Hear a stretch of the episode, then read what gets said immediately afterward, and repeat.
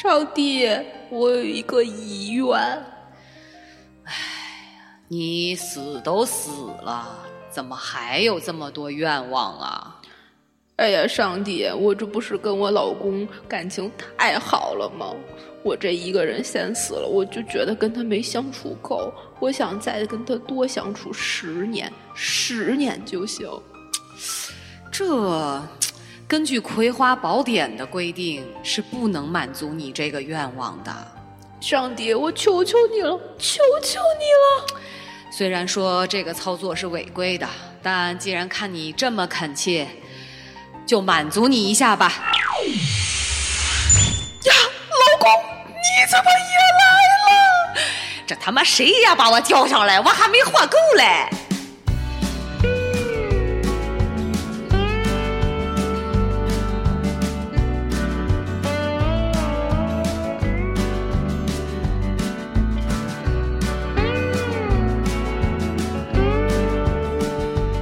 Hello，大家好，这里是《葵花宝典》。嗯，我是 没有老公想多活十年的小吃。我是希望长生不老的娃娃。你这个愿望，你这个太 奢望。根据《葵花宝典》的规定是可以的。我自己写的，欲练此功，必先长生。对，太可怕了。我们今天那个呃，听这个小片儿就有一种老郭遗风啊，就是在想小片儿之前看看了多少相声。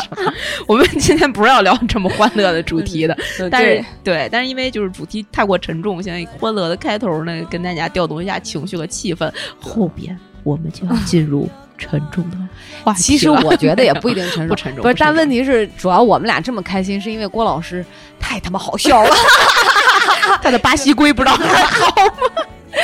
就是现在在听他以前的段子，就还是很厉害，还是很好笑。他就可以，他是那种能够把生活中的很多琐碎的小事儿，或者是一些非常有寓意、有深刻含义的，其实是大事儿，嬉笑怒骂之间表达出来，让你在一笑之间觉得，哎，嗯，是是有这么个能力的。我这个有一种。大俗即大雅的感觉，然后历久弥新。他的段子，对对，特别是他前就是比较前期的一些作品，其实真的挺好。我不知道很多人是不是也有这个感受，但我个人还是就是觉得郭老师挺可以，特棒，可以可以可以可以可以，就是深入浅出吧。嗯，对对对对对，特好。对我们今天呢，也企图用这种方式跟大家聊一个沉重的话题，我们希希望能够聊一聊死亡这件事儿。嗯。对，这个为什么聊到这件事儿呢？一个是我们俩其实现在年纪也 年纪也不小，中年人，差不多该死了。别胡说！哎呀，不是不是，我们俩呀，真是该死。到现在了，群里才这点人，才这点播放量，一定是我们两个不够优秀。我跟你讲，最近真的收听量在那个。喜马拉雅各种不不各种平台，网易上有滑铁卢了，嗯，有一些滑铁卢，所以肯定是我们俩该死造成的，这是我们俩不写大纲造成的，你知道吗？太不认真了，太散漫了。哎呀，真是我们俩录这期的时候还不知道，就是前面要发生的一些事情到底会不会就真的。嗯，录录出来的那些像就咱们企图发的那个沟通的那一期，是不是真的会好？呃，还不知道。如果我们今天录的时候，因为还没发那一期，马上要发这一期，发完之后，如果真的就是滑铁卢了，或者是很多人退群了，或者觉得我们俩实在是太傻逼了呢，在这里我们跟大家说一声。你们就别听，不，但问题是你在剪的时候就是还没剪哦，那就行。你你听听 bug 多不多？要是多的话就别用了，你知道吧？对对对对对，没关系。这个如果你们听到这时候发现没有那一期，就说明 bug 很多，这样给你们留了一个悬念。好吧，我们今天嬉笑怒骂就到这儿，我们真的就回到这个正题，就是我们俩确实刚才说的是。嗯，也到一个岁数会面临跟身边的，包括家人、老人、朋友的亲戚亲属，开始去直面死亡。对，对，嗯，很多人说，就是我是记得有些农村人，或者是也不能说农村吧，反正有些传统老地儿说，呃，春天这个会死很多人之类之类的。我听过一个段子是这样说的，说有一个有一年特别特别冷，嗯，然后有一个老太太。在来年的开春刚雪刚要化的时候，在村口的大树底下，呃，坐着，然后写这个段子的人呢，就过去跟老太太说：“哎，那个你在干什么呀？他说，哎，今年又要死好多人了。啊，对，说是就会有这种事儿，因为在村儿里或者是这种比较民风淳朴、他们靠天吃饭的地方，根据每年的天气，哦哦哦，根据今年的这个情况，嗯，大家就是有这种、呃判断，对判断的。嗯和推测嘛，对对对对对对对对，包括今年像收成好不好是啊，你像庚子年可能就是会有这种流行病会多，对对对这是查那种也不叫老黄历，就是查古人留下来那种什么所谓有些书，经验，对对对是有的，对对对。哦所以其实我现在虽然咱们现在都是都市大都市的那个生活，然后生活条件啊、医疗条件啊各方面的保障都非常好了，但大家反而对你什么时候可能会面临死亡这件事儿的意识淡了。对。而且你发现没有？我觉得我不知道其他国家的人是怎么样，嗯或者说其他别人的父母是怎么跟自己的孩子。反正我从小的经历，包括我身边的朋友从小成长的经历是。几乎不会有父母跟孩子去讲关于性知识和生死，什么是生死，以及他们生死的意义，是没有的。反正我没有被被这么教育过，没有被这么呃，就怎么说，有这样的沟通或者这种话题存在过是没有的。就不就我知道有一些家庭甚至会说不允许说“死”这个字儿，说了类似的话，我要敲木头，啊，对，对吧？说不吉利或者是呸呸呸，对对对呃对对对对对，会说这种这种打三下桌子什哎，么的，对对对对对，会有很多这样的。呃，就大家可能特别是在中国，或者是说这个东亚这一块儿，对于死亡是一个禁忌。呃，直到最近这些年，有一些可能嗯思想开放一些的家庭吧，才会开始直面这件事儿。但其实本身这件事情是，就是这件事情本身，在我们的身边或者我们生活中是随时随地每天都在发生的。是的，我先讲一个我的例子，嗯这个是我就是聊到现在我刚刚刚想起来的。嗯我前天前一段时间，我今年啊，嗯在交通上面都非常的注意和仔细，啊，因为那个年初的时候找大师开了一卦，大师说注注意交通安全，嗯，对这种。然后嗯，前两天我们去团建这个吃饭，喝了点儿小啤酒，但其实不是那种就是喝大了，也没有就几几瓶啤酒这种还好。然后我骑自行车回家，结果那个呃，从伸手去够那个筐里的手机的时候，我就没注意，我就啊整个人啪，这就呃侧滑摔出去了。啊，嗯，哎呦，你看我现在这膝盖这是哦，的对你你这个膝盖青了一块两个都青了，两个都青。了，然后胳膊肘这儿和这我还以为你，我还以为你是搬家，可能不小心撞到什啊没有么柜子有角上了呢。摔车来着。天哪，你骑了那么多年自行车，你竟然会摔车？嗯，对，然后就反正就是交通安全的嘛。然后我嗯我摔车的时候，我就想起了我在摔车的这一天的前两天，嗯在我们家呃朝阳公园对面那个路口，有一堆人围在那儿，然后有交警，有警车，因因为那个是我上下班的必经之路。嗯我骑车过去的时候，在那个辅路上就看到一个女的在路边嚎啕大哭，身边有很多人围着她，然后我就看到了一辆大卡车。哦，停在马路中间，我没有看到另外一辆肇事车辆。我从卡车的后斗那个方向往前开嘛，不就往前骑嘛，嗯就是一路穿过了人群，就看到很多大爷大妈在那儿围观。哦我也我就知道肯定是出车祸了，但是就看见一辆卡车，我当时以为是有人过马路，就行人。呃，出了什么事儿？但是地面上并没有血迹，有一些零散的类似于塑料制品的这样的那个痕迹，啊和那个卡车刹车的那种车痕。啊等到我从那个卡车车头过去，我回头看了一眼，卡车的那个底盘底下有一辆小黄车的共享单，就美团那个共享单车，哇天哪，人呢？人肯定是被拉走了，急救车、救救护车什么的肯定被拉走了。哦天哪！然后那个女的估计是她的亲朋好友吧，因为我也没有驻足停留，当时我就。听那个女的那个就是那个哭声是撕心裂肺的，发自肺腑的那种嚎啕大哭，周围全是老头老太太在那围观。哎呦我的天哪！然后那个路口它是一个丁字路口，那辆卡车，首先我们先不说那个时间节点，为什么会有辆卡车在四环 附近在行驶，是不是啊对啊合规？对啊这个我先不提，因为我不知道，也不提那个小黄车为什么在机动车道上会出现，因为有可能就是过马路的时候或怎样。但那个路口作为一个丁字路口，它是有红绿灯的，但是我们原来做就是过这个路口的时候，呃，因为是在一个就那个丁字路口那个丁的那个竖线的那一条，它其实没有什么车辆，嗯它那个路应该就是一个双向两车道之类的一个小路。嗯那个路口的那个红绿灯的设置，对于很多人来讲是如同虚设的。嗯很多人就看见红灯，特别是自行车，但那汽车肯定会停啊，因为要扣分、要罚款、要干嘛。但自行车很多人就骑过去了。我觉得非常有可能是在这个骑的这个骑行的过程中，他是要拐弯也好，还是看，反正看那个车辙的那个痕迹，可能是要拐弯，那边卡车没看见，就直接叭就撞撞过去了。哎但是这这件事情发生的后一天，就是我摔车的当天的，呃的前一天，在那个路口，所有人都停下来等红灯。我不知道是不是大家经历过，还是 还是怎样啊？反正我当时就特别好好的停在那条线的后面。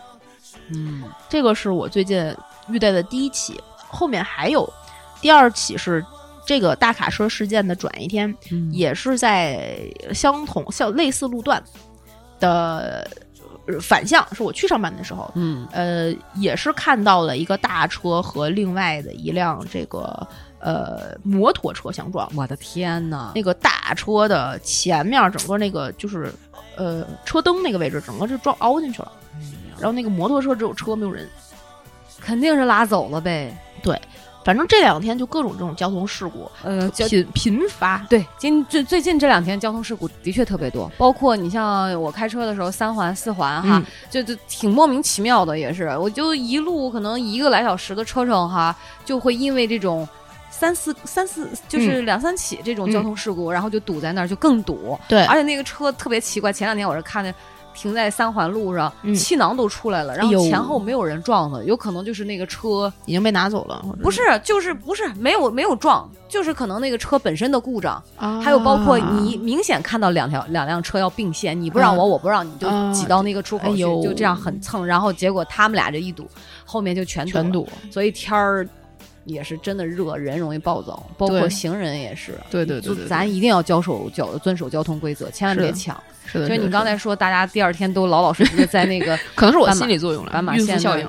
对，我觉得就很多这种，所以你看死的方式有很多，不一不一定 不一定是因为啥。对，其实我觉得我们小的时候经历过的就是最直接的死亡教育。为什么会提这个交通规则这件事儿？就是因为最开始咱们每年暑假寒假，我不知道你有没有，嗯。在放暑假放寒假的前一天，有一个那个呃发作业呀什么什么的，就就这么一天。嗯。对，就那一天的时候，大家一定会在班里收看那个从天花板悬挂下来的大头电视里面投放的各种各样的交通的事故的短片儿，而且是不打码的。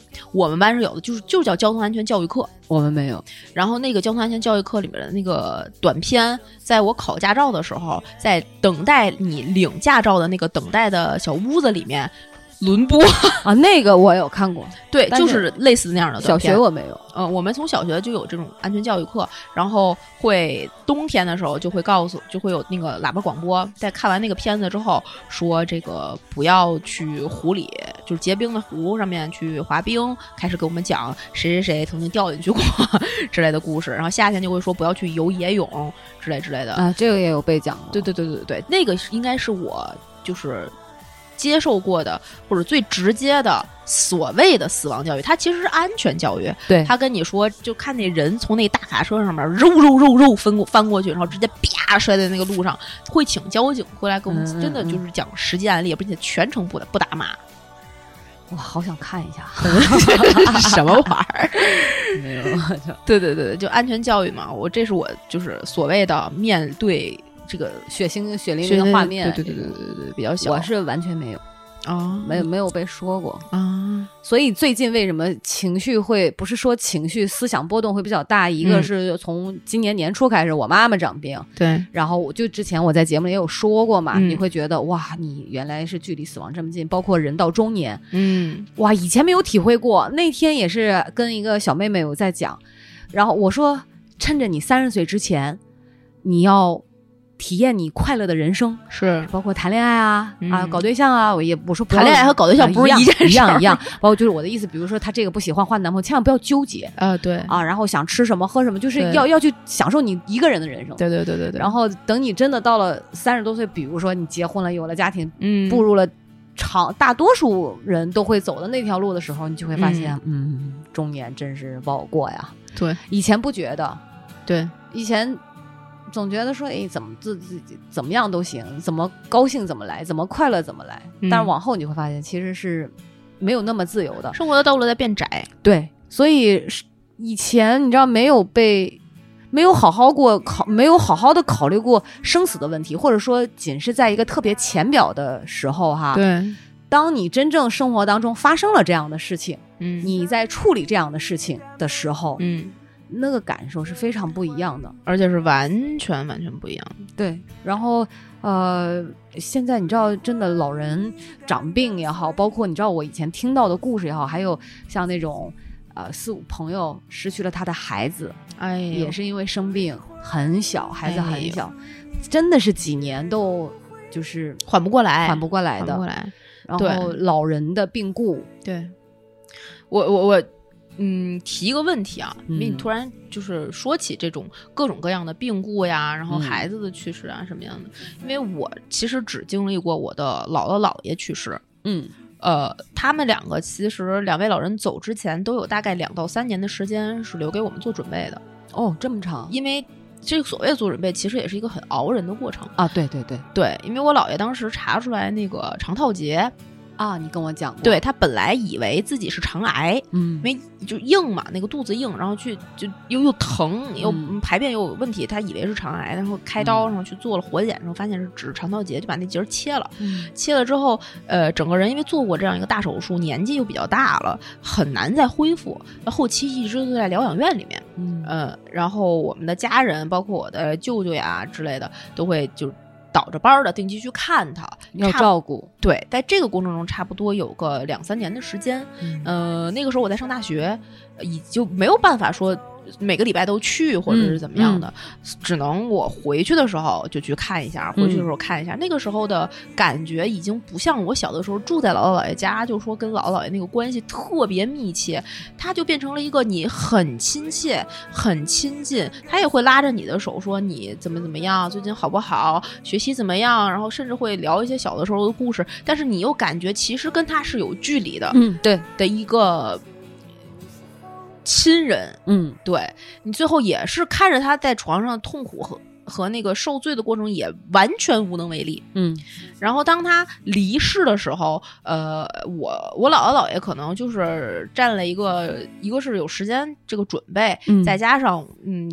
可能两个两位老人这个就是知识水平还是比较好的，都是嗯大学的教授，嗯就整个这个葬礼吧，就处理他们两个去世的这个葬礼的这个过程是非常的简单明确的，嗯。而且是因为有相关的这个单位吧，嗯去料理一一部分这个流程上的事情，嗯。就会非常的简单。嗯。我不知道其他的就是家庭在处理这件事情上上面到底是什么样的，但对于我们家来讲，一个是有心理准备，嗯一个是也没有那么繁琐，嗯大家就是非常理智的，该请谁请谁，该来干嘛干嘛，哦然后走流程，然后最后是就是送到他该去的地方，是嗯到哪儿怎么样？因为我又是一个就是也有一点点传统的家庭的影响，就是外孙女儿，所以后面甚至就是送葬到那个墓地的时候都没让我去，明白对，说是不合适不能去之类的。啊，外孙女儿不合适啊。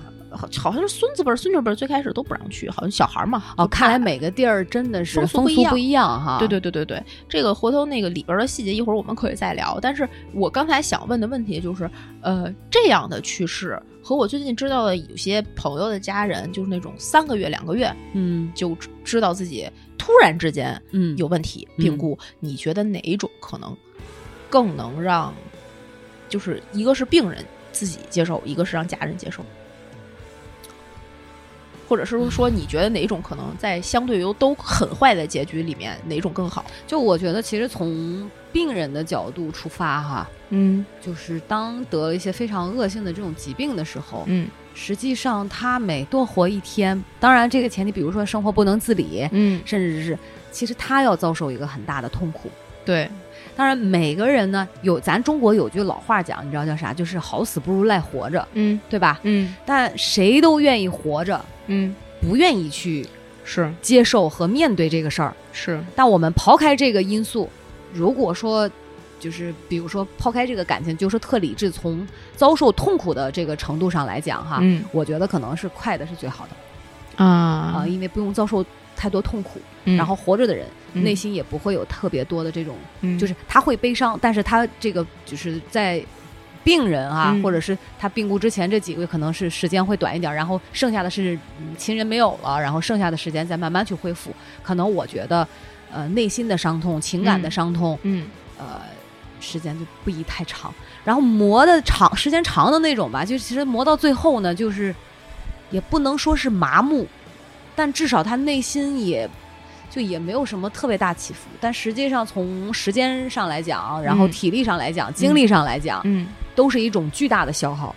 对，但是唯一就是情感上会希望说我的至亲至爱能够多活一天就是一天，这是大部分人都会这么想的。是就我舍不得他离开这个人间，我希望他能够呃留，就是注视多一天，对对吧？对就是这种，所以情感和理智有的时候就是很矛盾，没有办法特别做出那种非常明晰的这种选择，因为理智的一些做法说出来，你听着就是嗯，没错，没没这个没问题，嗯。但它就是让人觉得很残酷，很无法接受。是，嗯，但情感上我们满足了情感之后呢，但实际上从真正发生的角度上来讲，实际层面上来讲，嗯。又是一个巨大的一个一种消耗。嗯。所以站在不同角度去说吧，嗯，嗯，就是这就是非常让人纠结且嗯，外人难以张嘴的这么一种对，情况。是因为我最近是知道了我的好朋友，他的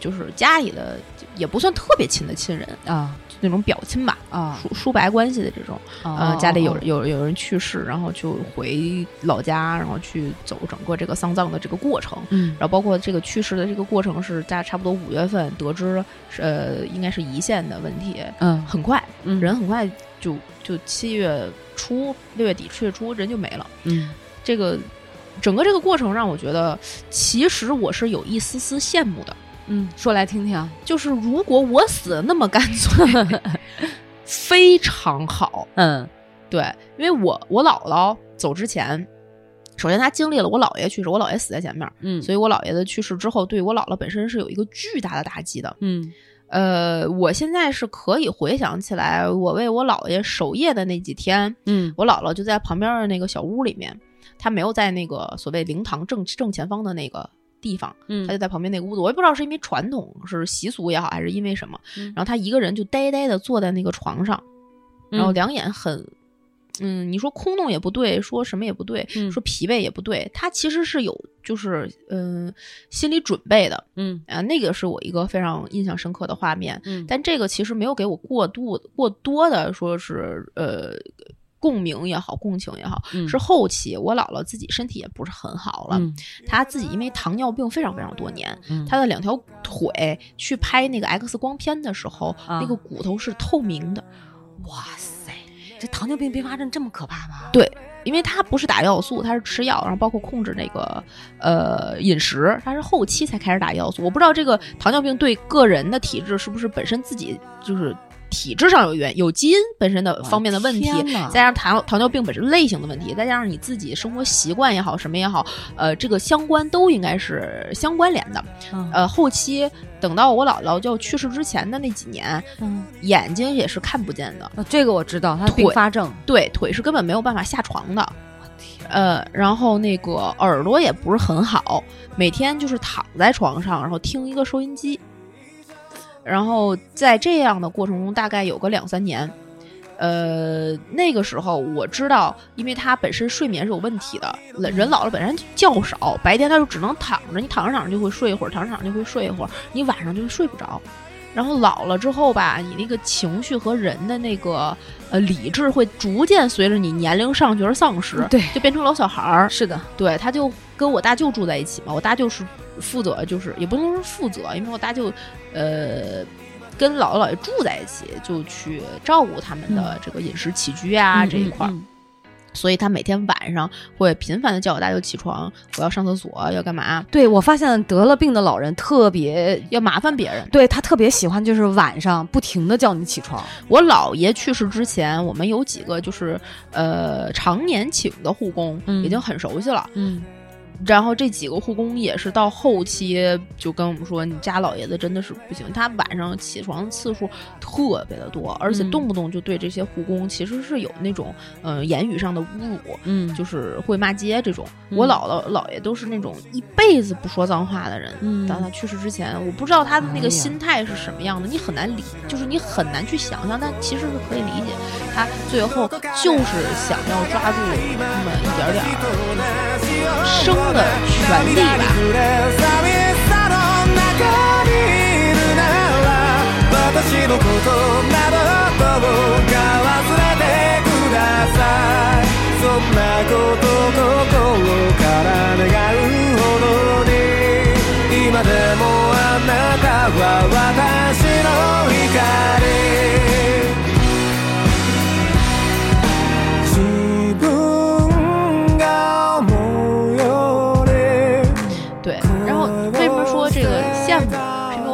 去世之前那几年，因为他睡眠有问题，所以给他开了安眠药。嗯，他曾曾经至少两到三次整瓶吞安眠药，我天就，觉得自己不想活了，嗯，赶紧就呼就是走了，然后去找我姥爷，就挺好的，就别遭罪了。别遭罪了。但是就是一一遍遍幺二零抢救嘛，哎，对，就是会有这种问题。我记得他当时最开始没有办法下床，是因为他想自己去上厕所，嗯结果摔那儿了。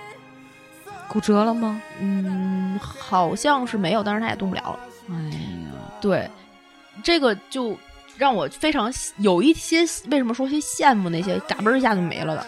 啊，对，其实从某种程度上来讲，那种嘎嘣儿没了的还是挺有福气的，因为他不用真的是活受罪，对，就是那种活不成死不了，就是以活有没有生命的质量。对，所以你知道，你刚才说到这儿，让我想到那个中村恒子，这个他是一名九十岁的心理医生，然然后日本的一个老奶奶。嗯她里面她写过一本书，叫做《人间值得》，特别薄的一本书。嗯她在里面就讲说，孤独的死去也很好。啊，她就说，她九十多岁，如果她会嘱咐她的儿子，嗯说如果有一天，嗯比如说我到点这个点儿要出门他们也是好像隔壁啊，还是是反正前后，如果你要是发现我没出来，嗯。或者我包括跟他的司机也说，嗯。如果我没有这个点儿，你到嗯。门口来接我没上车，那就麻烦你去屋里看一看，嗯，说我很有可能是已经在屋里死了很很长，就是几个小时了，啊，但是千万不要救我，啊，千万不要抢救我，啊不要说在就就确认我在那儿已经咽了气了，啊再叫救护车来把我拉走。或者是该进行其他处理，就是千万不要说去给我做什么心脏复苏，然后就这种。他说我已经这个年龄了，嗯。就很可以了。对。所以他就觉得那样一种方式，就是我我觉得从某一种程度上来讲，一个呃身体还算硬朗的九十多岁的奶奶哈，嗯。然后人家做心理学，他做这个就是算心理医生，对。就我觉得他其实是非常强大的，对。他对死亡这件事儿没有恐惧。对。他就像就像他出生会有喜悦一样，可能这个死对他来说，也就是嗯。他离开这个世界的一个方式。是。所以当时我看完以后，我就觉得，哇，好牛啊，太厉害了。对，我前两天看了一个新闻的热搜，跟你这个几乎如出一辙。他没啊有后半、后半段，他前半段是一个爷爷，啊，然后这个爷爷家里有非常多那种珐琅纸板那种纸夹子，嗯背后就会用那个笔，那种嗯马克笔在上面写我的电话是多少多少多少多少，然后我的家人是谁谁谁，他的电话是多少多少多少，我嗯每天的行程什么样，我几点要吃饭，几点要干嘛，要吃什么什么药之类之类之类，嗯都写的明明白白的。嗯然后里面有一句话我记得特别清楚，就是上热搜还是上新闻那句话说，如果有一天你给我打电话的时候我没接，那我一定是出事儿了。嗯，哦，对，所以你看这种例子，我觉得就是能够对自己的生命有这么清晰的一个认认识哈，然后嗯足够理智，然后是的，对自己生命那种掌控感，也不能说没有，还是有的。嗯，你知道我最崇拜的，就对这个死亡这件事的态度，嗯，我最崇拜的其实是我爷爷。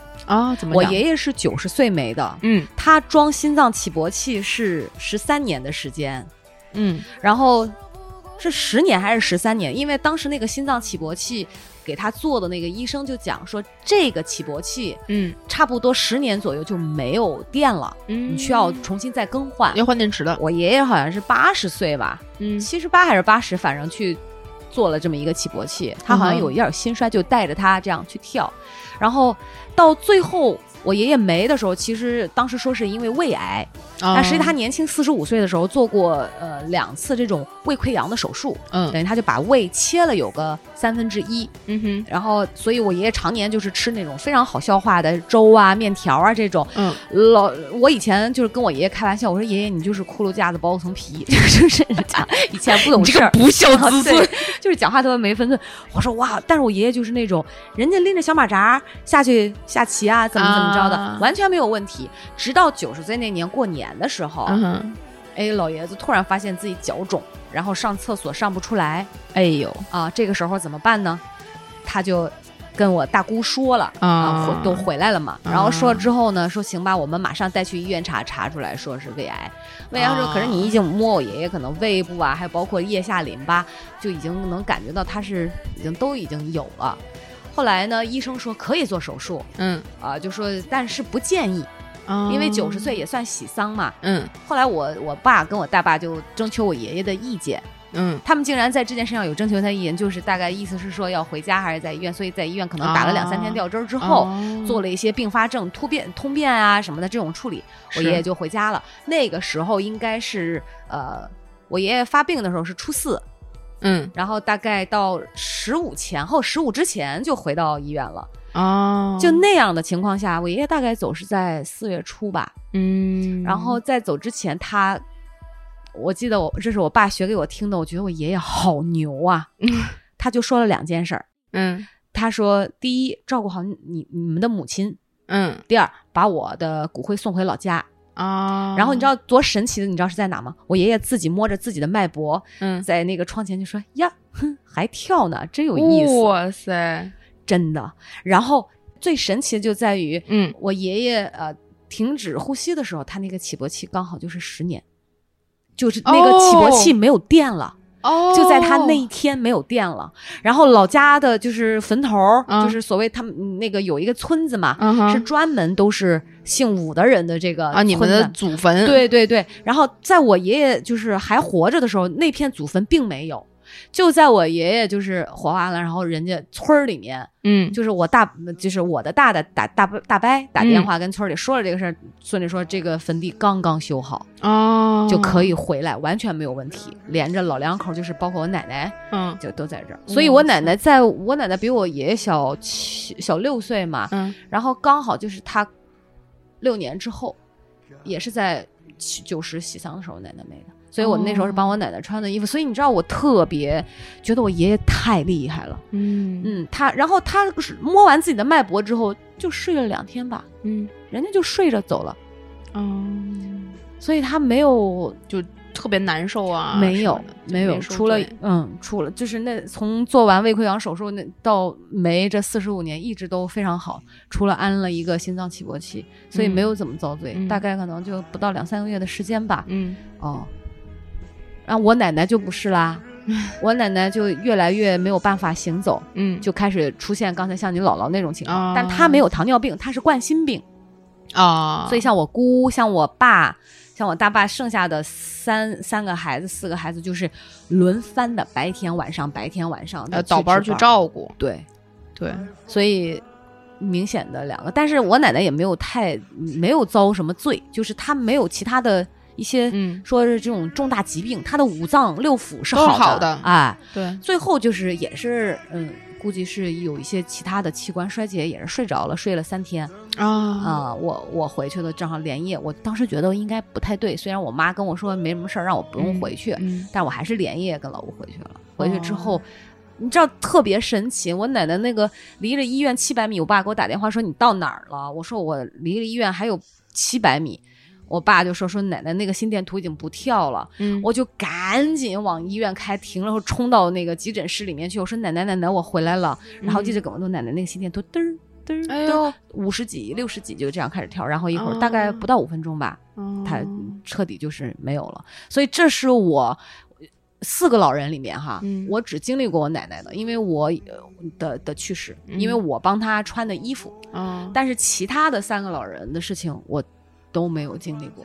呃，呃，对，但是我像我姥姥是半身不遂，那个手都变形了，那也是真遭了罪呀。真的。这种真的太就属于吃饺子，能因为靠别人喂饭能把假牙吞到是就是嗓子里面去，我然后天，打幺二零去急救，就是这样。他都已经你知道五六年的时间都不会说，就是萎缩的都不能再萎缩了，就是吃个饺子的嗯功夫就能把嗯假牙嗯吞下去。哎呦，所以你知道我对死亡的这种，就是你你毕竟说实话哈，就也是老人辈儿，他不是说像自己的父母，他没有那么的直观，就是也直观，但他那个撞冲击性其实没有那么大。对，然后，所以你知道，到现在为止，你我身边再发生这样的事情，我就开始感觉不一样了。就是我觉得这个事情它开始跟我有直接关系了，是的，以前真的没觉得。你就更别说爸妈什么也没有跟我聊过啊，你为什么生，你为什么死，然后呃，你生下他们自己也不知道，对，就是意义是什么。所以我突然就觉得，在整个这些，其实这是非常重要的一件事儿，但我们的生命当中这一遍的教育是空白的。对，如果我在想，如果我小学就知道，哦，我是向死而生，就是每个人其实都在向死而生，嗯，可能我会选择过得更加酣畅淋漓一点儿，过得更加呃，就是彻底一点儿。嗯嗯，把我自己的所有的价值嗯或者是能力哈，嗯，发挥到最大，就让每一天不留遗憾。对很很尽说的太，对了，而不是像有的时候还会得过且过，就是嗯，算了吧，啊，偷个懒吧，啊，对，说的对对对吧？对，因为我我嗯你说向死而生，其实呃，我不知道我最开始我小学我小的时候啊，挺小，四五年级吧，嗯那个时候我对这件事儿的呃看法，就是因为那个时候我们曾经学校里面组织过几次募捐，嗯应该是有其他班级的这种小小朋友或者同学，嗯比如说得白血病啊，或者急性的什么什么病啊，啊会有就学校会组组织爱心募捐。嗯嗯，对，那个时候我就我不知道为什么会有这样的想法，我就嗯觉得我跟那个得了病的孩子嗯是没有任何区别的。嗯我也有可能今天出了门之后就被一辆车就撞死了。嗯他只是知道了他有可能在哪个节点里面就会面临到死亡，但我们对于在死亡这件事情上面的几率，包括我们所有的可能性。我们跟那些癌症患者也好，或那些重大疾病的患者也好，和那些健康的甚至马拉松选手也好，没有任何区别，一样的，真的是一模一样。对，概率是一样的。对，嗯所以我一直都不觉得说我是什么，就是现在是好好的啊，健康人啊，就怎么样，嗯嗯我就每天过好当下的。为什么我现在就是这种每天傻不错傻不错的，就今天开心今天的，明天再说明天，哎，所以你知道，就是这个心态。真的就是在我觉得在三十四岁，就是三十三岁之前哈，嗯。我还不就是真的没有特别理解那句话，就是开心也快乐也是一天，不快乐也是一天，那为什么不快快乐乐的过呢？嗯。我总觉得这话是什么，就也没有任何营养嘛。嗯。现在我能体会到，嗯，就是这个概念，是因为以前你没有死亡这个概念，对，真的你也不知道死亡意味着什么，是的，你甚至也并不知道死亡的过程，是的，然后你就会觉得是我拥有所全部的时间，嗯。我拥有特别多可以挥霍的时间。嗯，是的，是的，是的，嗯，但是就是因为脑子里面是没有那根弦儿的，是，但真真正发生这件事，你会发现珍惜。我觉得我是，我真的到现在，虽然说以前没有这个概念哈，没有深入的这种深入内心的体会，嗯。但是我觉得我做的最对的一件事情，就是我真的是不遗余力的爱我身边的每一个人，就是啊。我、我觉得我想爱的，对，呃，不管是以前什么呃被劈腿也好，还是怎么样也好，就是我觉得我不后悔，哎，这个很重要。对，所以现在后来想说对老吴好，哎，可以。你想到说有一天你们终究要分离，还是珍惜现在。是好，是是，所以你知道以前就不觉得说珍惜，哎呀，老说珍惜珍惜，具体方式是什么呢？对没有我对比。我太同意了，因为我是这几年我才明显的感觉到，我不知道为什么，但是我能感觉到我的生活态度跟很多人是不一样的，嗯能感觉到这种差距。嗯我也不是说自己的对或者是好，但是能嗯感到不同。嗯，这个不同很多时候就在于我是非常直接而简单的在过每一天，我也是。我真的不不是那种就说这件事儿什么拐个七个弯儿八个勾，然后就能就谁又怎么样了，谁又怎么样，嗯所以你要照顾这个要，为什么呢？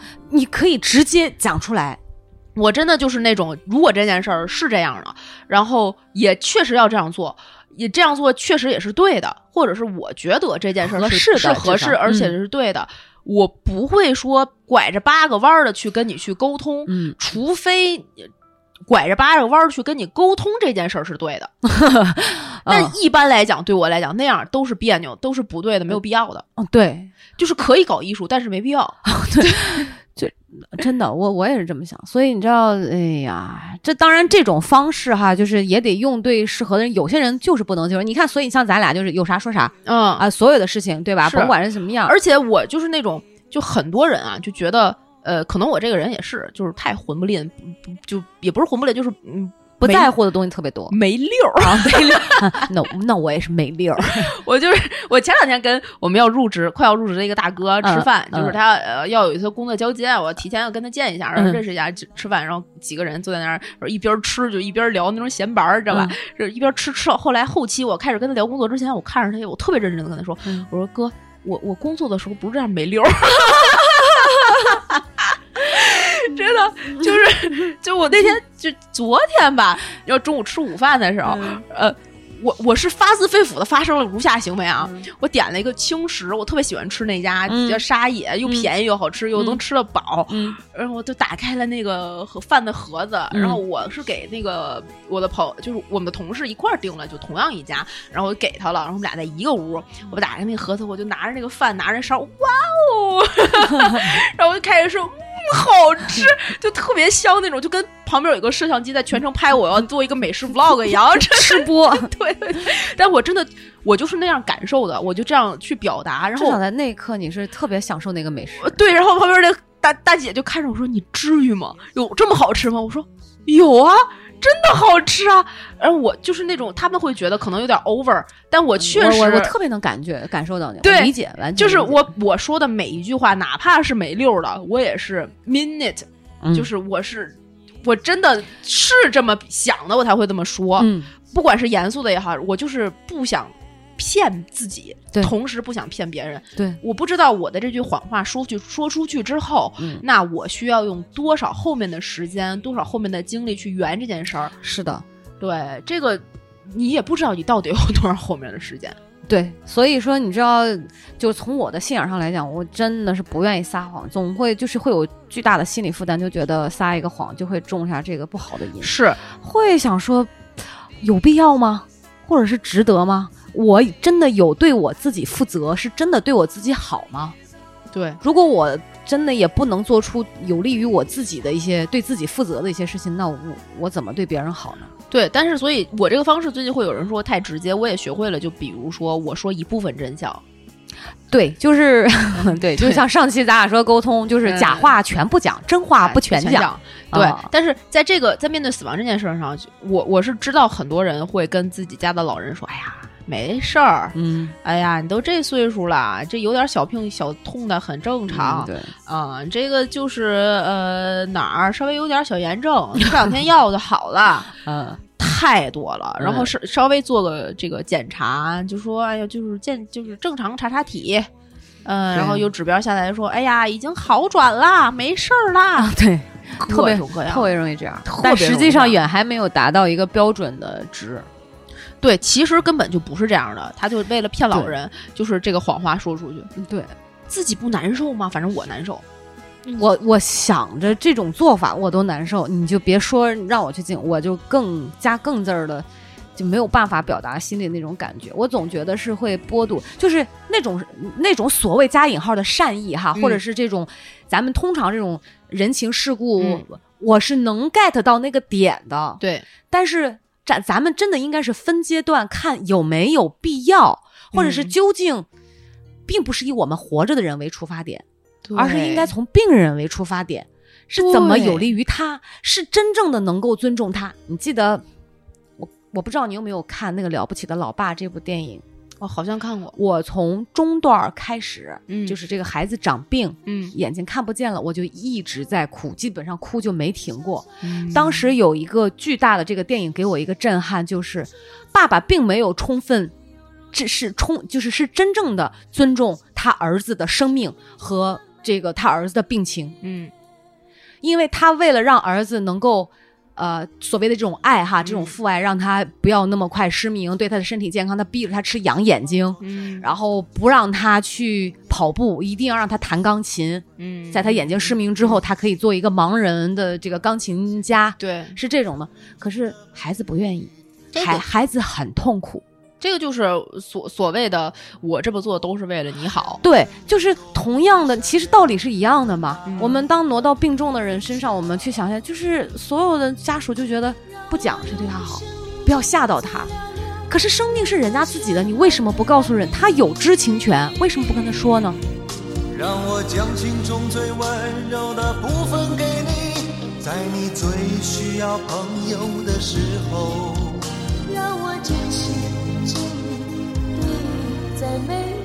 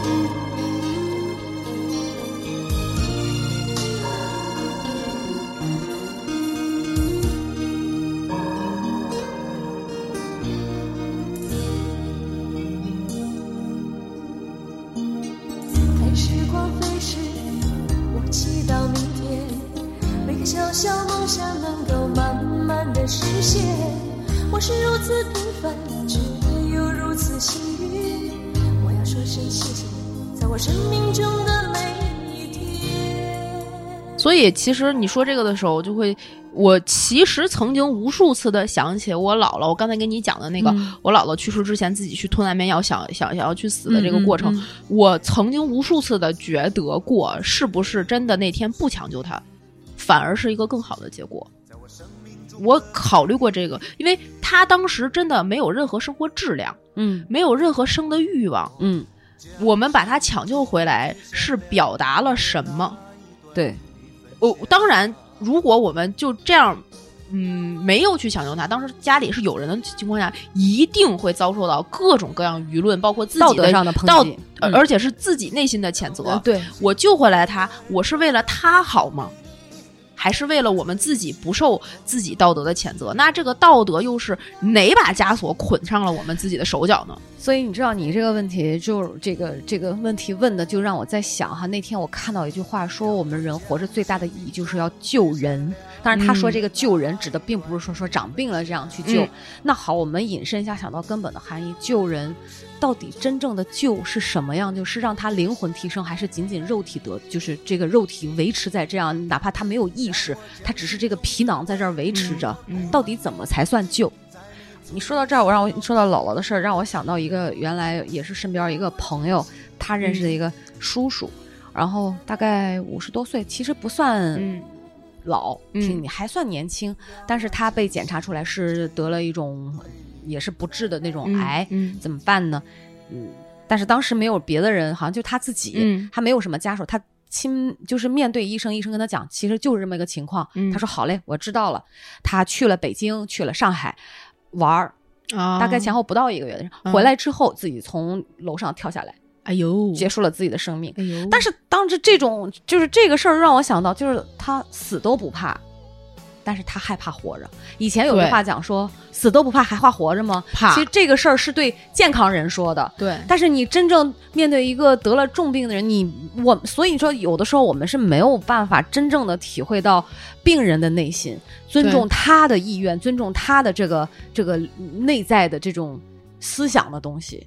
所以我们会选择猫盖屎，就是哎，我我说了，我我不说是对你好，别吓着你啊，别怎么样，一切都是好好嗯啊，嗯就是粉饰所有的这种。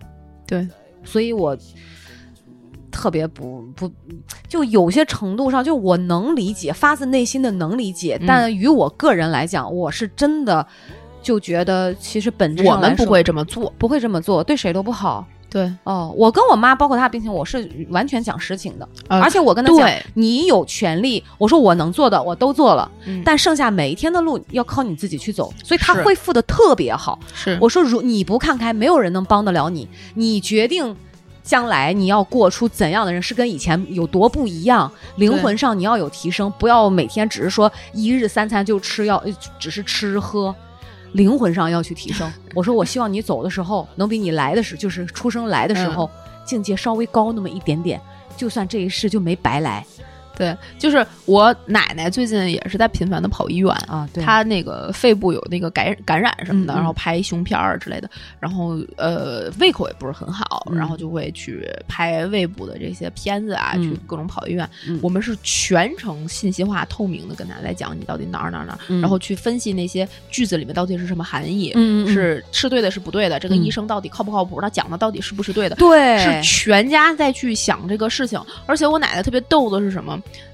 嗯，你就能看到这个老人活到一定岁，我奶奶奶都九十了，哇活到这个岁数之后，他去查了整个除了肺部有感染之外，他那个胃和他之所以没胃口，可能是跟本本身肺部感染是相关的。啊，有炎症嘛？对对对对对对，另外可能就是天儿热，再加上他吃饭本身太快，他一口咽进去，他老的那个食道啊，收缩的可能慢，嗯他就会噎着噎着就觉得难受，他就吃不下去了。嗯他只是因为这个进食习惯有嗯可能有这个问题，就导致他觉得自己没胃口。嗯这是我们理解啊，因为。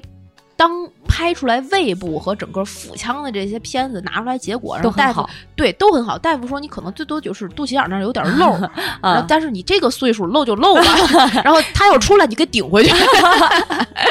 这这漏这个东西大家很熟悉了啊。啊，，对。对，然后就只是这个程度的疾病，当天在他原来就是吃两口米饭就觉得这一一天吃饱了的这个这种现状下啊，没吃两碗啊，中午吃进干进去两个大粽子，晚上跟我晚上跟我们家说要吃大鸡腿，所以精神作用。就是心理作用。对，他就觉得嗯可能呃不行啦，这那的，哎呀我要死了我要死了，但其实根本不是，他知道了那个就是心宽那一刻，立刻那个求生的欲望啊，就、嗯就像那个上天借了你一条命一样。对我跟你讲，真人求生的欲望千万别小瞧。对所以你你就别说奶奶是没有什么重大的疾病啊，你就说有重大疾病。我跟你讲，我们就是首先要能理解，也要允许并且接受别人有这种情绪上情绪上的起伏，尤其是肯定，的，这个是非常正常的。，对但是就是每个人是要自己调节的。对，即便你是什么，也当然我相信什么情况都有，有、嗯有的人是真的会自暴自弃，嗯就是所以对于我来说，嗯呃，比如说。呃看到整个这种过程哈，嗯就可以嗯安慰，可以嗯鼓励，但是是始终你还是要自己把这个坎儿给过过去。对，让我想到那天我看到一个短视频，我觉得特震撼。一个美国的老奶奶，嗯她被她的主治医生宣判大概剩几个月可活，嗯然后你猜老太太做的第一件事情是什么？啥？让他的女儿带着他从佛罗里达州飞向了另外，好像是丹佛吧，是另外一个城市。在这找初恋吗？他说我要见我的闺蜜，梆梆梆一敲门儿，然后她的闺蜜一开门，八十多岁老奶奶说：“你怎么来了？”然后这个得病、嗯长病的这个老奶奶讲，她说：“哦，我的医生跟我说我可以坐飞机，嗯然后但是我就特别想来见你，嗯，因为她只有几个月可活了。”哦这个时候，老太太的女儿在旁边就是哈哈大笑，特别开心。嗯，然后长病的这个老奶奶就问她的闺蜜说：“你有认真的去做全身体检吗？”哦，就是你知道老了之后还会有这种，种即便她知道她只有几个月可活，那又怎么样？对，好好啊。哎呀，这个这个故事真的很感人。，对，所以你知道，我就觉得有的时候人要把自己那种呃精神意志品质和那种生命力活出来，即便你是可能是有重病，但是不要气馁，就始终是特别充满勇气的。这一点儿比这个皮囊仅仅说是健康更加让人觉得可贵和哇牛逼，就点对赞伸大拇指。对对对对，真的是这样真的是，真的是，真的是。其实，嗯，说到这儿，其实咱们聊的这个面对死亡这件事儿，包括嗯身边的人有可能会呃面对死亡这些情绪啊什么的，就聊得其实差不多。我特别想聊一聊，就是死亡之后，死死者已矣之后。我因为我本人啊是没有经历过特别复杂的葬礼的，嗯，我也没有，但是我听说过和在电影里、电视里面看过很多复杂的葬礼。真假的多复杂。我先说我自己经历过的，啊因为我的我只经历过我姥姥姥爷去世，我姥姥姥爷去世就像刚才说的，就是一个走流程的过程。啊对他就是呃去火葬场，然后前面要大概是三天吧守夜，啊对，然后我妈特别这这话我不知道说出来合适不合适，但我现在想反而觉得就也还好，在嗯我的世界观里，我觉得还好。嗯就是我给老人守夜这件事儿，其实就是呃子女该做的，嗯包括要燃香不让他让它不灭什么的。啊啊但是我姥爷走的时候是一个夏天，跟现在差不多的这种季节。我妈当时应该是累了一天，到了晚上守夜的时候，她真的就是觉得又累，然后疲倦，然后是浑身上下粘的特别不舒服。她回家洗了一个澡。啊对，在我姥姥家，大家在守夜的时候，我妈回家洗了一个澡。我们当时没有人理解这件事儿，但也没有人拦她。所有人就是你，如果你真的有这个需求，你就去吧。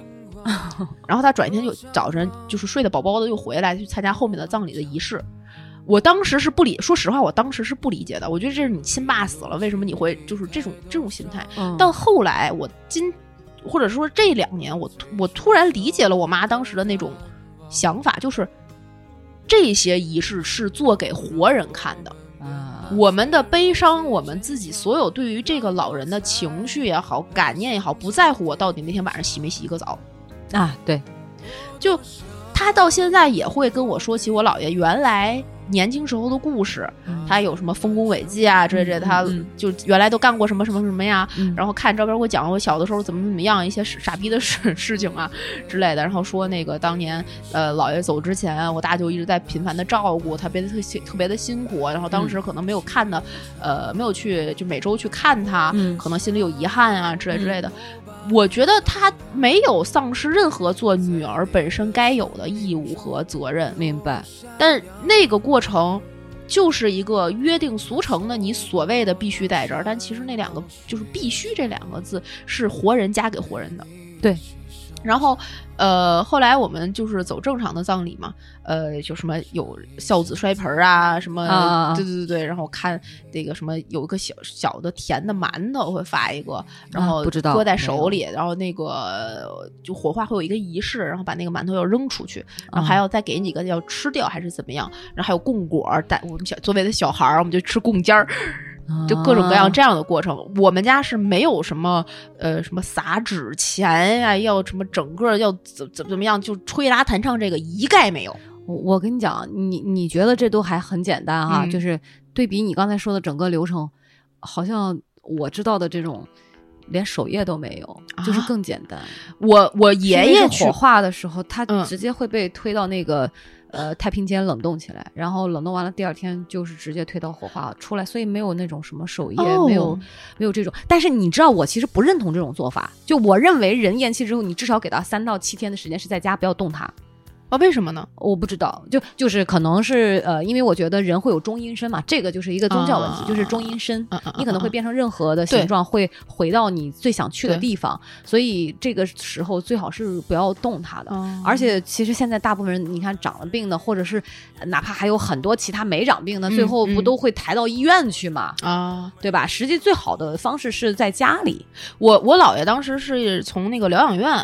然后接回到家里就就是也不是，他就就是因为他在家停灵停了三天，嗯嗯嗯，就守夜那三天嘛。嗯呃，因为他是那个高干，所以最后还有盖档期啊之类之类的哦过程。哦哦哦，对，然后还有很多就是他的那个算是嗯学生也好，干嘛要瞻仰啊，要什么我有有有有这些流程。我觉得挺好。对，所以就就太快的去火化什么的，也我不知道现在为什么变成这样。其实，所以你知道，我其实有的时候还觉得干嘛要火化呀？就是土葬不好吗？结果现在人都哪有这种允许你土葬的地方啊？没有，太少了，太少了，太少了。我知道农村吧？农村以及回民是有土葬的，就是必须要土葬。嗯，回民那种都不是土葬，是一个坑，有那个那种位置，就是你的那个位置要怎样怎样。然后这个为什么说起说要聊死亡之后的这个仪式和过程？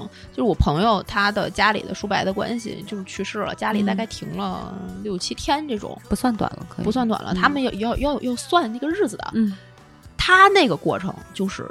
我个人是觉得纯纯做给活人看，嗯比着看谁们家更孝顺。那这种仪式还能体现出谁家更孝顺？谁就是呃要哭，要有那个了事儿的人给你组织各种各样的那种风俗化流程，啊，我知道，就是他们有那种白事的班底，吹拉弹唱，哎然后会专门也也有人顾着说你过来哭笑还是哭什么的，就是对对对对对来表演的然后一种。对，然后所有的来的那个亲朋好友过去那儿，该穿孝衣的，什么该磕头的，一个没少。就六天就光光搁那儿磕，就那种叔伯关系的小辈儿都得跪那儿哭得出来。吗？问题是呃磕头可以，哭得出来吗？他那个话，听说那话术巨厉害，一说你就能勾起你要哭的那个劲儿。我觉得，这是为了哭而哭是吧？我觉得小辈儿其实还好啊，嗯，但是很多时候就是这种至亲，他并不需要在那个时刻拼命的哭六天。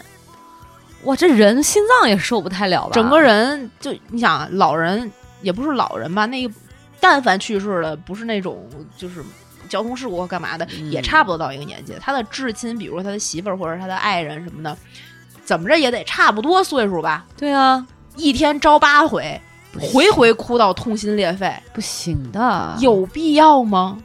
我是真的觉得根本没必要，但没有人敢说也。嗯，而且你你你说到这儿，就是当当然就是每个地方每个家庭这个嗯风风俗不一样。俗的不一样哈。对对对，但是我看过刘峰教授写的《开启你的高维智慧》这本书，嗯。然后他就讲说，他送他父亲和送他母亲是完全不同的方式，是因为他爸是在医院，嗯，然后他妈是他呃把他的母亲从医院接回到家。啊，他说当时因为他爸过世的时候是没有办法，啊，然后全程呢那个时候没有来得及跟他爸讲很多，然后他爸嗯就、就走了。嗯完了，他妈他到他母亲的时候，他全程都是在拖着他母亲的头，然后一直在跟他母亲讲：“我会祝福你的，啊我真心的祝福你，妈妈，你会去一个更好的地方，跟着那个最亮的光去走。”然然后他妈妈就特别安详的闭上眼睛，好没有痛苦。嗯就是他说我不会，刘峰教授讲说我不会哭，嗯我不会用因为我的这个情绪去影响他的判断，因为我们是至亲，我们血浓于水，可能你一哭，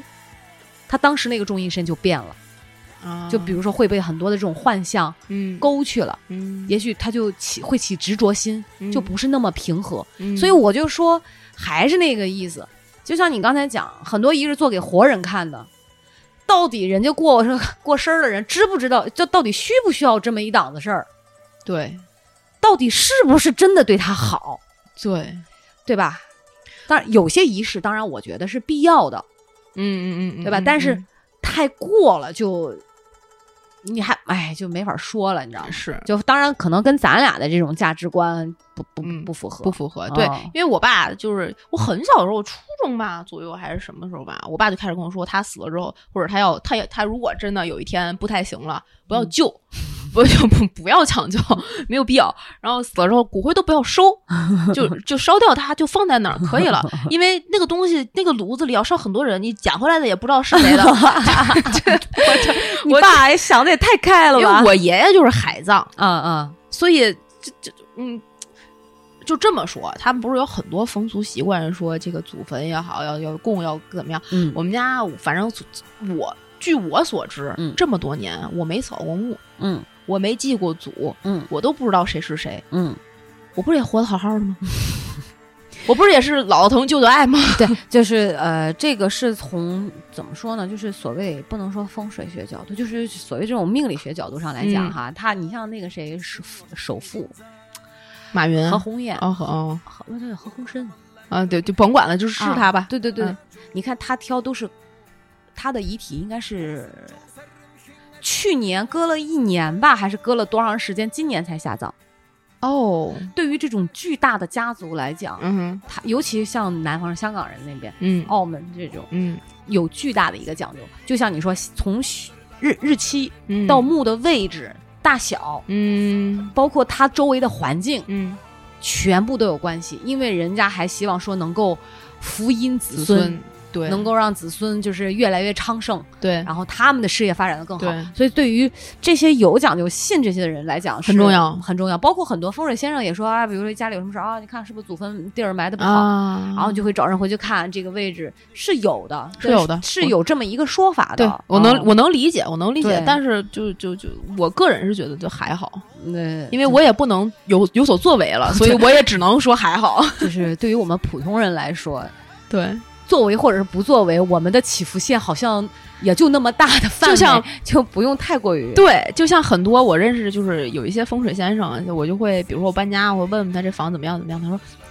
风水这个东西吧，像你们这种买楼房的都不落地儿，看什么风水？对对对，就不用考虑了，因为现在整个地方我们这个呃磁场其实紊乱的很厉害，尤其这种街道根本没有办法看。每其实每一家的风水，就对从从磁场的角度来讲都很一般，甚至都不好。对，他说去考虑，请我看风水的都是买的那块地皮建 房、对盖楼、对做大格局的有意义。对你们这种就是你要觉得那儿有用，你就摆 五块的，我也能给他一推淘宝链接，五十的也有。放一块儿泰山石敢当，就那种。就对你嗯，这就是心理安慰。而且吧，这个东西是啥呢？就是佛家也讲一句话，叫做“福地福人居”，嗯对？吧？就是是这个福人居福地。对就算这个地方可能真的不太好，但是如果你自身德行够的话，有福气的话，可能不斯是好陋室，无为德行。对对，所以哎呀，就是都是术的层面，是所以内在还是自己的这个唯心造的东西还是挺关键的吧，就看怎么修这颗心了嘛。是是是，所以其实，嗯，刚才我不是一直在搜那个东西嘛，我其实啊是特别想找。我前段时间看了一本书，叫《文成》，是余华的作品，嗯最新的作品叫《文成》。它大概讲的就是，呃，它分两个部分，一个是文成，一个是文成补。嗯、嗯文成的前半前半部分就讲的是一个呃男的。他小年轻的时候遇上了一个叫做小美的女人，嗯这个女人给他生了一个闺女之后，这个女人就跟着他，就是就不见了。嗯他就去这个女人可能的故乡去找这个女人，就是在最终在他以为的那个故乡，呃，停留了下来，生活了一辈子，最后被什么强盗啊、土匪啊之类杀死的，嗯然后这样一个过程吧，就嗯大概这么一个故事。他到最后，嗯，为了去救，就是拿着赎金去土匪那儿救他的一个好友，嗯觉得自己肯定就会死在这个过程中的时候，他写了一封信，嗯就写给他原来老家的那个呃家仆，嗯叫田大，嗯他写了一封信给他，想要落叶归根，大概就是这个意思。然后他自己交代一些后事，包括他的女儿怎样怎样怎样，在哪儿在哪儿在哪儿。然后这封信的最后，他大概写了一句：“呃，人死故当什么，落叶也要归根。嗯”然后他想了想，又提起笔，把这句把这句话抹黑了。嗯，为什么呢？他当我们觉得啊，我个人是觉得这封信寄回去的时候，他如果活着回来了，那这句话就没有必要。嗯田大这发这这个这封信也不会寄出去。嗯他交代给了一个嗯，他在这边的那个算是私窝子的那么一个女人，让他、哦哦让他如果他他没回来，就把这个封信寄出去。嗯他如果回来了，那就没有必要；他如果没回来，那么就他势必已经死了。嗯那他这个家仆田大收到这封信的时候，他过来的这个路上面的心情就是不一样的。我既然已经死了，那你就来了之后再知道吧。啊然后这个这封信最后等他确实已经死了，他要去救赎的那个人被其他的人救回来了。嗯这个人被救回来之后，整个人就就已经是皮包骨，受了各种各样的就是虐待。啊好几个月之后，终于能够从床上起来，才知道了他的好友死亡的消息。啊然后这个好友在他们当地的那个寺庙里停着，用蜡封住了自己的尸身。啊呃，他去那个看这个人的时候，啊呃，这个田大也过来了。但是这个田大来的路上，他们家是哥五个，啊四个人抬了一块硬板子，嗯板子上面躺着田大和竹席子。田大本身已经非常的就是体弱多病了。为了去接他的少爷回家，赶路来，哦最后死在了路上。哎呀，然后那个人去看那封信的时候，他发现最后那句话被抹黑了，啊他透着光看到了“落叶也孤单归根”之类的话。哎呀，就是这个这个事情，每个人去面对他的时候，去想这个死亡的时候，这个心情是极端复杂的。，对，真的很复杂。你写出来了，又会又会划掉，划掉之后又会被人看见。对，所以余华之所以是余华，还是有道理的。呃，许三观卖血记啊，对，然后活着都活着是他的，我都看过，对对对对对对，都是他的作品嘛。他这个部可能没有写的那么宏大，他可能活着就，我觉得活着可就是到天儿了。他这辈子吃活着可以了，开玩笑。但是这老老师还是老师，嗯，对整个这个作品的这封信给人的震撼是非常大的。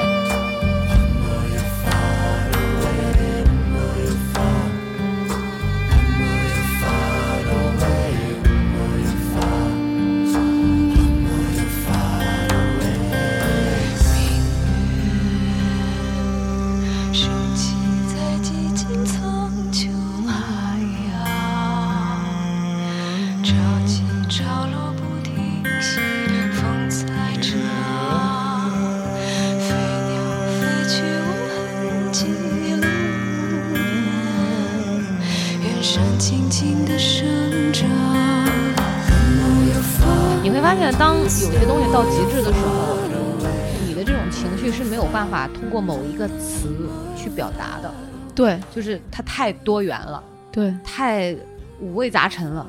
对。很难说，就是所以真的就当我们去经历，就是甭管是身边的人，甚至说更亲近的人，因为每个人都要去经历，对你会面对至亲，也会面对自己。我跟你讲，那个感受，我觉得也是层层递进的，你知道吗？所以你会发现，生命真的是个很神奇的东西，不光是说因为它出生、生命降生很神奇，是整个我们一辈子要去经历的所有的事情，嗯像一种体验，然后像你让你在不不断的告诉你什么一样，就是嗯你自己去感受吧。可能每个人的所得和领悟都不同，对对吧？就是没办法说，所以就像回到一开头，你问我说，啊、时间长的和时间短的都是病重的人怎么做选择、嗯一样。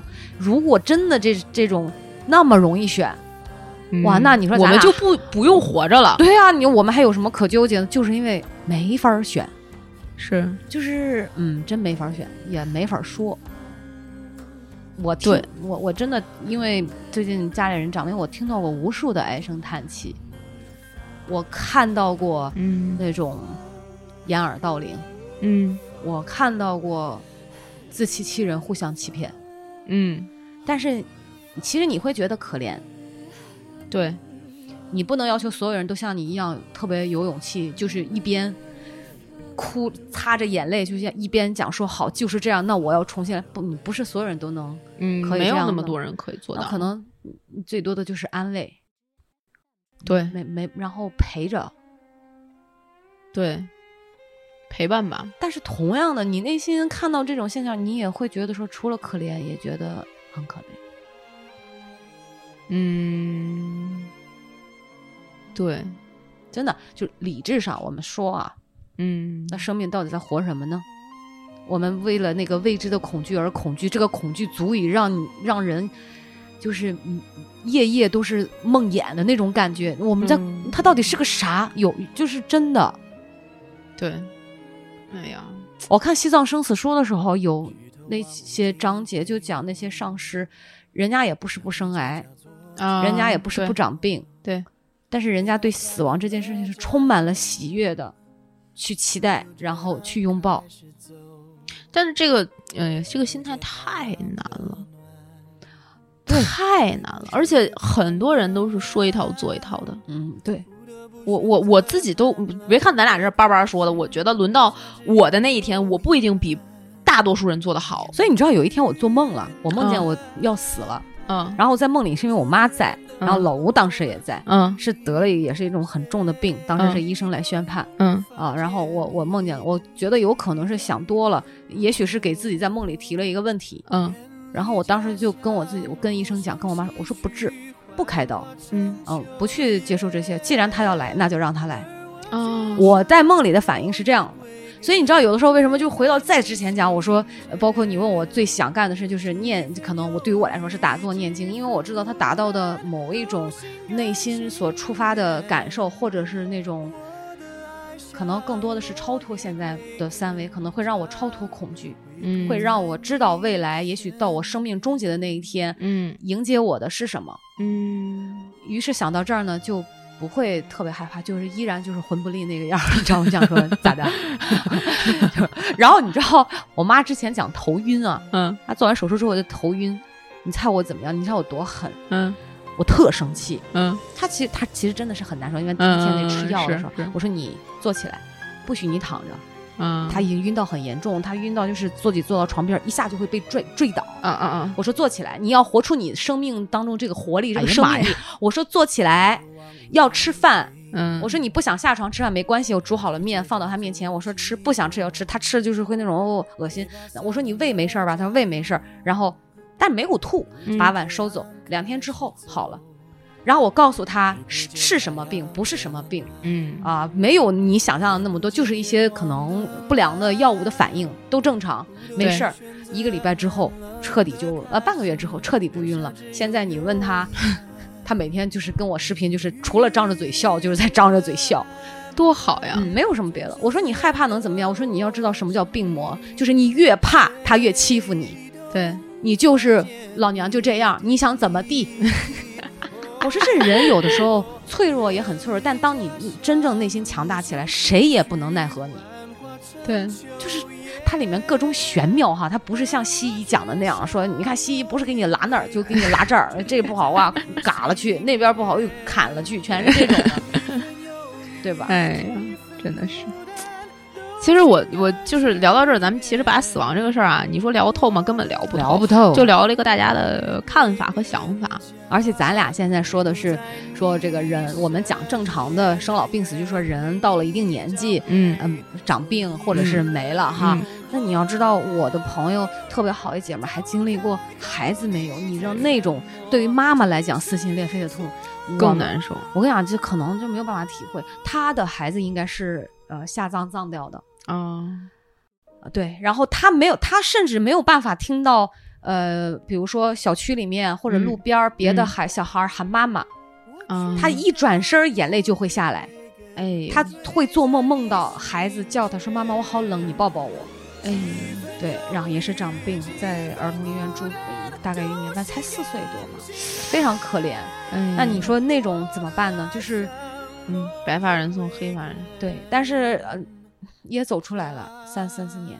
我曾经开导的过他很长时间。我说你要知道，也许孩子从来没有离开过，他是换了一种方式陪伴。嗯他给了你，他也许在让你活出不一样的人生，给了你另外一次机会。因为也许孩子可能会比你想象的更懂事儿。对，他如果一直这样羁绊着你的话，后来他就是前夫也是在孩子没有的时候跟他离婚的。哎呀，所以你知道，人间其实你有时候我们想想说自己，哎呀，好难哇，这个坎儿过不去，是因为我们真的没有经历过那种更难的更难的事儿。真的，就是我曾经这个姐妹，就是她每次说到这儿，她会哭。我后来我们俩长谈了有差不多六个小时的时间的来回讲，我就跟她从甭管是从现实的角度，还是从命理学角度、玄幻的角度，嗯我就把这个事情跟她讲清楚。哇，那天之后，嗯她好像突然就对这个事儿就想开了，就觉得哦，对，是嗯，就是既要有鼓励，你还得跟他讲讲这个大概背后的原因和逻辑是什么，就为什么会发生这样。人有的时候其实他当只看到结果，结果他是没有办法接受的时候，他是因为不知道背后的原因是啥，啊，对对不对？然后你告诉他原因，你就会他就会觉得哦，原来是这样，那发生我就对我就觉得现在就是我们可能都太过匆忙了，不愿意去跟人耐下心来从头说事情到底是因为什么发生到现在的，都觉得知你知道结果就好了，结果导向的这个思路，我我做事情的时候是结果导向了，但是嗯我所谓的结果是每一天每一天的。嗯。我的结果不是这件事情的这个所谓的结果，可嗯。能没有那么、那么所谓的结果吧，嗯。而是说我这一天的给我的这样的一个成果明白，是不是好的？嗯很多时候，我愿意跟我自己身边的人，包括不管是工作也好、朋友也好，讲一个事情的时候，我愿意从头说。嗯我想让他们知道这件事情的起因、经过以及结果，你才能得出一个你的那个结果。所以，就像我们后面这谈死亡，你可能知道了你前面的原因啊、过程啊，你去面对这个结果的时候，你会就是更更准备的周全一些。对，而且也会坦然很多。但对是我我就远的例子我不说，我就说我妈，我说不是任何人让你长的这个生病，嗯，你就是要赖自己。对，甭管是从因果论上也好，你我发现我还有我说你这十来年生活的习惯，你最重要的是你不良的情绪，嗯你的那种压抑，对，对吧？原因找到了呀，那它不是说单一的某一个原因，对它为什么会有这个果？是很多原因加在一块儿，它的因缘和合因素具备了，于是才有了这个果。嗯，但还好，不幸中的万幸就是这个果，就是嗯老天爷给了你一个机会，让你重新去把矫枉，就是纠纠错，对对吧？没有说一下子像那种不幸的，就突然告诉你真的时日不多或者怎么样，人嗯反甚至说反而你这个就是吃着吧，嗯对吧？甚至你还可以嗯有停药的希望。我说嗯那真的是不知道比别人幸运几百倍，所以要感恩，是对不对？对。所以最近这个事情真的冲击好大，唉，我有时候觉得你说咱俩是不是也是挺绝情的呀，或者挺很无情吗？嗯，我觉得很冷酷吗？无理取闹吗？你说我们的话是不是不应该那样去表达，或者是这这件事儿我真的没有答案，因为我在沟通这个这个方面上，第一是我的短板，要不然咱俩就不会录上一期沟通，真的对。就是，其实大家知道哈，就我们俩虽然你们不信，但是确实是。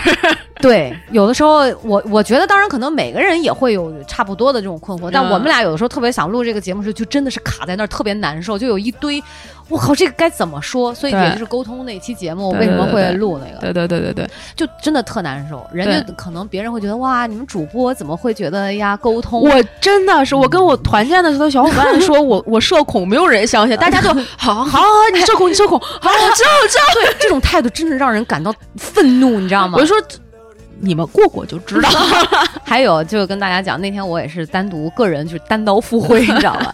然后一群罗汉局，当然也不是纯罗汉，嗯。也会有零星的几位女性，但是自始至终，我跟你讲，同志们，我的那个两个颧骨那个苹果肌就已经酸到不行，为什么假笑，假笑，我一直在举着我的两个腮，然后我拼命的在给小诗发微信，就说我他妈太尴尬了，我太难受了。我不知道跟别人说什么，所以没有人会相信咱俩会有社恐。但是在某些情况下，我们真的是真的是就是能不去最好，对能能早走 真不错。对，就不要让我跟这些人沟通对，，然后我不需要社交。对对对，然后能别 Q 到我，嗯，真香，就就这种感觉。所以，嗯，就真的不是那种，我觉得可能可能咱俩属于典型的窝里横吧，就不是那种特别会哈拉的那种人，就会我我 social。我是觉得没，因为我觉得没必要。我我对我来讲没必要。我我我就像 Sheldon 一样，我自己可以给我自己足够的快乐，对，足够远，而且你知道你，你会在别人脸上看到那种假，就是看到他为了去迎合你，或者为了配合你，脸上拂过那种瞬间的一个呃表情的改变、嗯微表情的变化，嗯或者语言他嗯聊天内容顺着你的那种调整。我想说，不用，你不用 care 我，千万不要为了迁就我做出任何的付出，我不需要。而且就是更逗的是，我我们这个稍微有点点跑题啊，不，待会说完。我觉得更逗的是，就有的时候我会觉得这个，比如我的同事穿一身衣服很好看，然后我就真的会跟他说，哎，我觉得你今天穿这衣服特好看。他会觉得我在 social 能看到他表情上说。